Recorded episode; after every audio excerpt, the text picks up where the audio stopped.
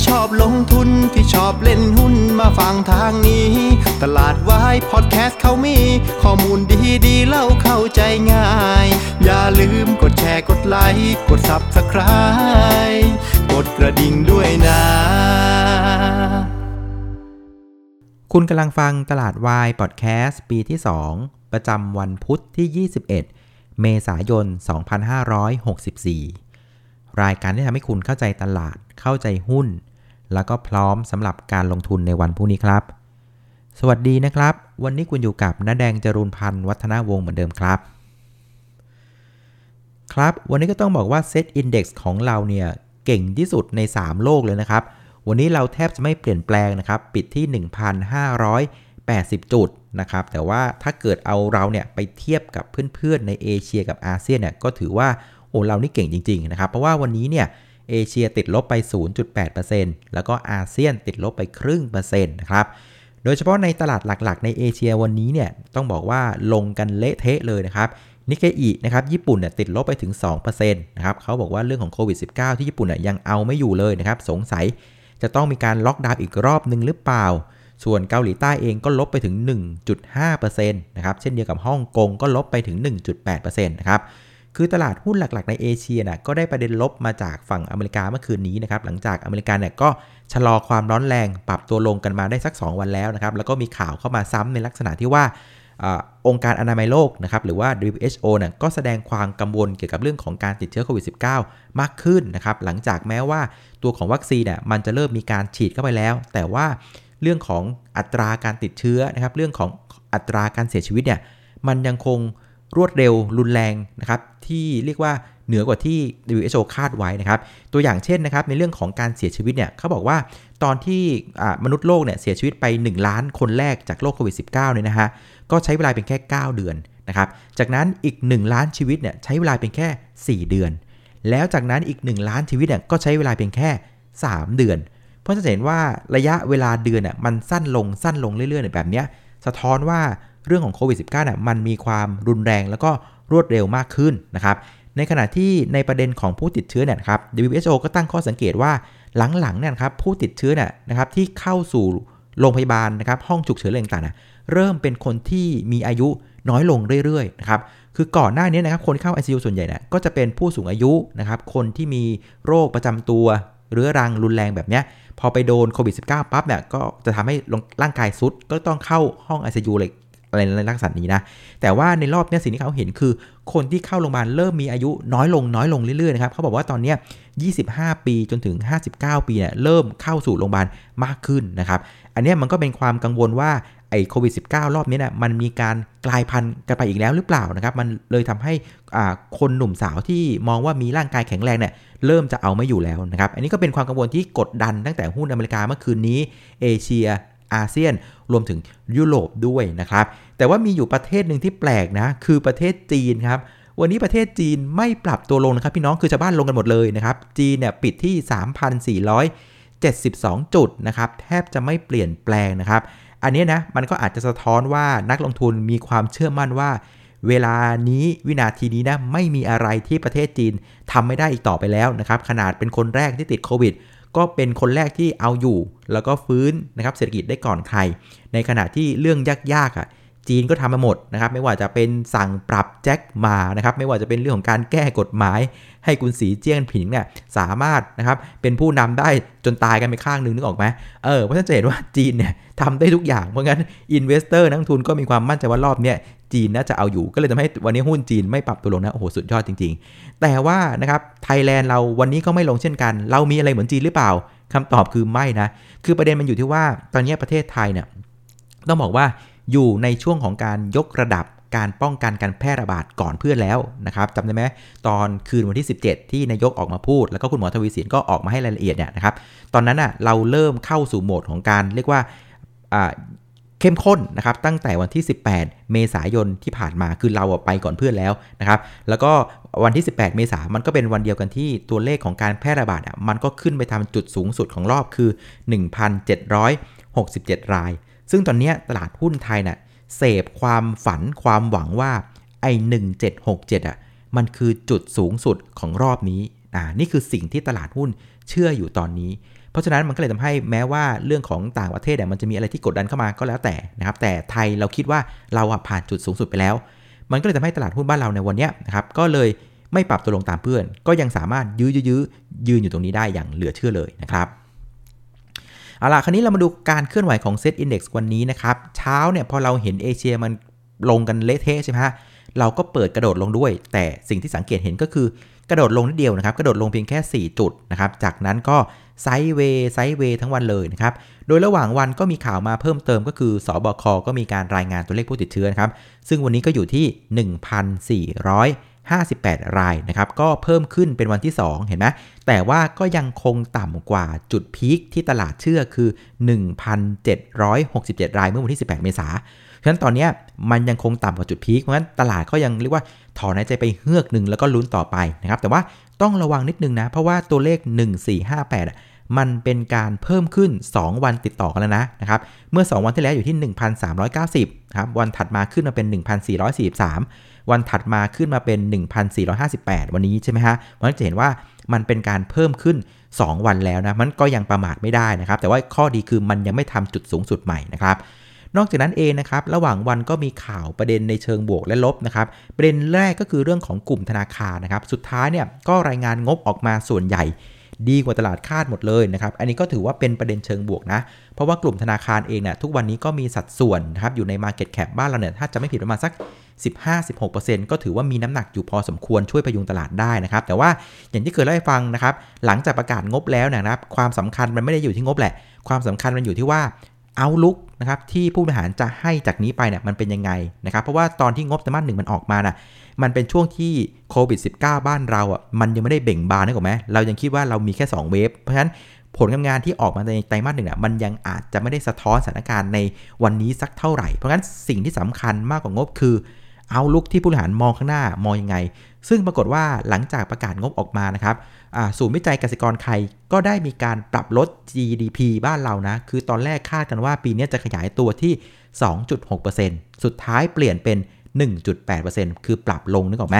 เพราะฉะนั้นเนี่ยอันเนี้ยมันคือเอาลุกเชิงลบนะครับที่ออกมาจากฝั่งธนาคาร เพราะฉะนั้นแม้ว่างบจะออกมาดีกว่าคาด แต่เอาลุกข้างหน้ามันไม่สวยนะครับมันก็เลยทำให้หุ้นธนาคารอะมันไปต่อไม่ไหว มันก็เป็นเพียงแค่การปรับตัวขึ้นได้เบาๆเท่านั้นเองนะครับส่วนอีก กลุ่มหนึ่งนะครับที่เข้ามาทำให้ตลาดมีสีสันนะครับ ก็เป็นประเด็นเรื่องของกลุ่ม Gulf Energy นะครับที่มีการทำคำเสนอซื้อกลุ่ม InTouch นะครับรวมถึง Advance ด้วยนะครับ ก็ 3 ตัวนี้ก็ช่วยกันประคองตลาดกันได้ในวันนี้นะฮะ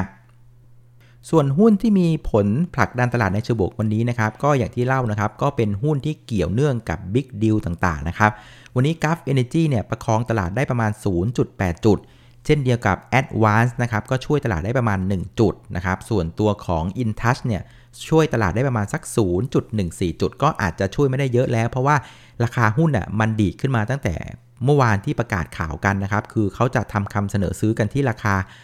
65 บาทนะครับ เพราะงั้นตอนนี้มันอยู่ที่ 64 บาท มันก็ไม่เหลือรูมอะไรให้เล่นละ เพราะงั้นอินทัชก็อาจจะแกว่งตัวตรงนี้รอไปอีกสักพักหนึ่งก็ไม่ได้มีบทบาทกับดัชนีเท่าไหร่ละ แต่ว่าบทบาทอะมันไปอยู่ที่ Advance นะครับคราวนี้ Advance เนี่ยคนก็ถามว่าเอ๊ะแล้วมันเกี่ยวอะไร เพราะว่ากราฟเนี่ยทำคำเสนอซื้อแล้วก็ยื่นเสนอซื้อไปเพียงแค่ราคา 122 บาทอ่า86 สตางค์นะครับ ในขณะที่ราคาหุ้น Advance มันวิ่งอยู่ 160 170นึกออกไหมคือพูดง่ายว่าทำคำเสนอซื้อในราคาแสนต่ำอะ เหมือนว่าไม่ได้อยากจะซื้อหรอกนะครับ ก็เลยกดราคาต่ำๆไว้นะครับ แต่ว่าถ้าเกิดมองข้ามช็อตไปอีกช็อตหนึ่งนะคนก็อาจจะมองว่า กัลฟ์เองเนี่ยไม่จำเป็นจะต้องซื้อแอดวานซ์หรอกเพราะว่าถ้าเกิดสามารถทำ tender นะครับซื้อหุ้นอินทัชได้แล้วนะเขาก็เสมือนว่าเขาควบคุมแอดวานซ์ได้อยู่แล้ว แล้วสิ่งที่มันอาจจะเกิดขึ้นคืออาจจะมีการรีดปันผลออกมานะครับไหนๆคุณก็มีกระแสเงินสดเยอะใช่ไหมช่วยเอาปันผลออกมาเยอะๆหน่อย ฉันจะได้เอาเงินปันผลเหล่านี้ไปจ่ายค่าดอกเบี้ยที่ฉันกู้มาซื้ออินทัช อันนี้ก็มีคนจินตนาการไปได้เช่นกันนะครับ หรืออันที่ 2 คนก็อาจจะจินตนาการว่าเอาละกราฟเนี่ยอาจจะหาอะไรใหม่ๆ มาให้แอดวานทำก็ได้ ก็อาจจะเป็นการเปิดโอกาสใหม่ๆ ให้กับบริษัทแอดวานก็ได้หลังจากตอนนี้มันก็มีแค่เรื่อง 4G 5G ใช่ไหมมันก็ไม่มีอะไรไปมากกว่านี้นะครับคราวนี้ส่วนหน้าหุ้นที่กดดันตลาดในเชิงลบนะครับ ส่วนใหญ่นะก็จะเป็นอาการของท่องเที่ยว domestic play นะครับ อย่าง LT วันนี้ก็กดตลาดไปนะครับ แล้วก็ตัวของ CPO ค้าปลีกก็ กดตลาดไปเช่นกันนะครับในขณะที่น้องมิ้นนะครับวันนี้มิ้นติดลบไป2%นะครับก็น่าจะเป็นเรื่องของการแพร่ระบาดในต่างประเทศที่ยังคงรุนแรงอยู่นะครับแต่ว่าสิ่งหนึ่งที่สังเกตเห็นในวันนี้คือกลุ่มธนาคารนะครับแม้ว่างบจะดีกว่าคาดมากนะครับแต่สังเกตดูคือราคาหุ้นก็ขึ้นได้นิดเดียวนะครับก็น่าจะเป็นประเด็นเรื่องของเอาลุกข้างหน้าที่มันยังดูไม่น่าไว้วางใจเท่าไหร่อย่างที่เล่าให้ฟังในตอนต้นรายการนะครับ ราะฉะนั้นหน้าหุ้นวันนี้นะครับส่วนใหญ่นะก็จะเป็นอารมณ์ของเรื่องราวของหุ้นตัวใครตัวมันนะครับ ใครมีเรื่องราวดีๆ มันก็จะเทรดกันนะครับ ใครไม่มีเรื่องราวมันก็เงียบๆเหงาๆกันไปนะฮะส่วนผู้เล่นในตลาดวันนี้นะครับนักทุนสถาบันก็ซื้อติดต่อกันเป็นวันที่ 3 แล้วนะครับ วันนี้ซื้อไป